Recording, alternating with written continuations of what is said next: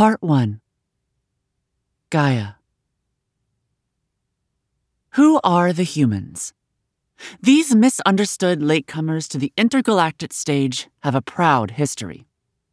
It is often forgotten that humanity is one of only three recorded species to discover shadow space technology entirely without external assistance.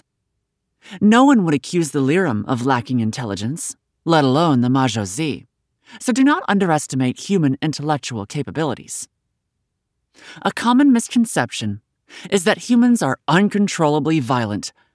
Humans did evolve as apex predators in a hazardous biosphere, and therefore have some remarkable physical capabilities. They are stronger and faster than most people, and their adaptable and resilient bodies are capable of surviving devastating injuries. However, the fact that they are capable of violence does not mean that they use it constantly, or for no reason. You should always keep in mind that, in the human's opinion, they are being perfectly reasonable when they attack you.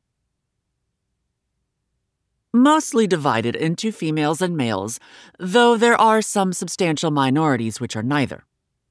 These categorizations are considered so meaningful that most human languages, including the ubiquitous Terran or T standard, embed them constantly in everyday speech. You will find that humans you interact with insist on fitting you into a human sex category and can be distressed or embarrassed if unable to do so. The fitting is arbitrary. Humans tend to regard all Lyrim as female, using the T standard pronoun she, all Zunimmer as male, he, and most others as neither. They is the commonest pronoun in this case, although others exist. If a human uses a non sentient pronoun such as it, you should assume they are trying to be insulting or even hostile and move on quickly. Be aware of local status markers and respectful towards high status humans. Remember to avoid behavior that reads as threatening, particularly around large young males who are biologically primed towards overreaction. Note that prolonged eye contact is often taken as a challenge. Other humans are usually less volatile, but all are likely to become agitated if they perceive a threat. Whatever you do, do not approach human young without permission from their family.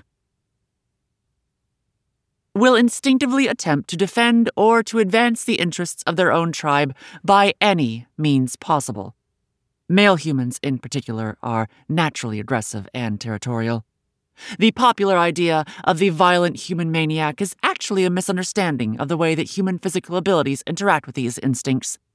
Human histories and media are full of soldiers and heroes, individuals who perform acts of violence for the sake of their tribe, and astonishingly, these are considered admirable. Humanity, a popular Majoda guidebook. For the love of whatever God you go for, do not buy this book if you actually want to know anything about humans. Pile of ignorant bioessentialist crap. Anonymous Review. Posted from a Chrysothoman network.